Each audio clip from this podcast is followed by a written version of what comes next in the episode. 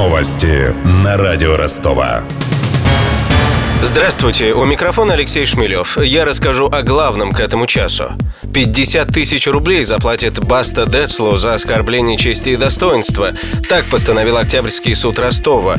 Напомним, Кирилл Талмацкий посчитал себя оскорбленным после того, как Василий Вакуленко использовал в Твиттере в его адрес аббревиатуру «Человек меньше обычного». Изначально артист оценил свои моральные страдания на миллион рублей.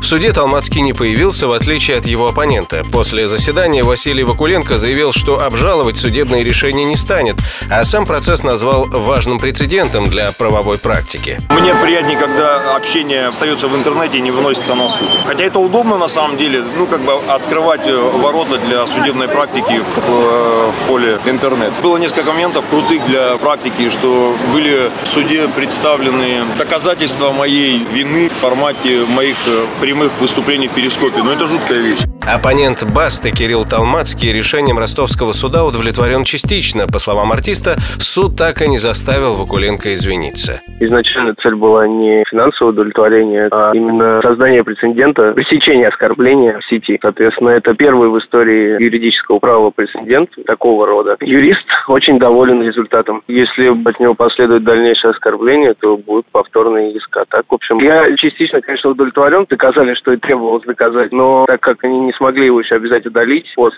пост останется висеть. Он так и не извинился публично. Соответственно, частично, наверное, это удовлетворительный результат.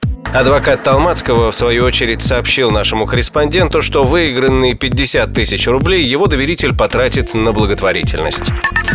Другим новостям. Перекрыто железнодорожное сообщение между Туапсе и Сочи сегодня и завтра. Причина – плановый ремонт моста в районе Лазаревской.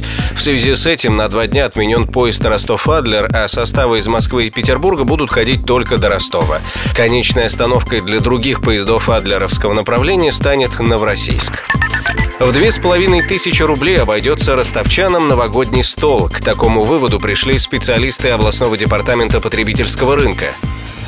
Подробности. В минимальный набор продуктов включили бутылку полусухого шампанского, бутылку коньяка, цыпленка бройлера, палку сырокопченой колбасы, килограмм мандаринов и коробку шоколадных конфет. Туда же приплюсовали актуальную стоимость полутора килограммов салата оливье.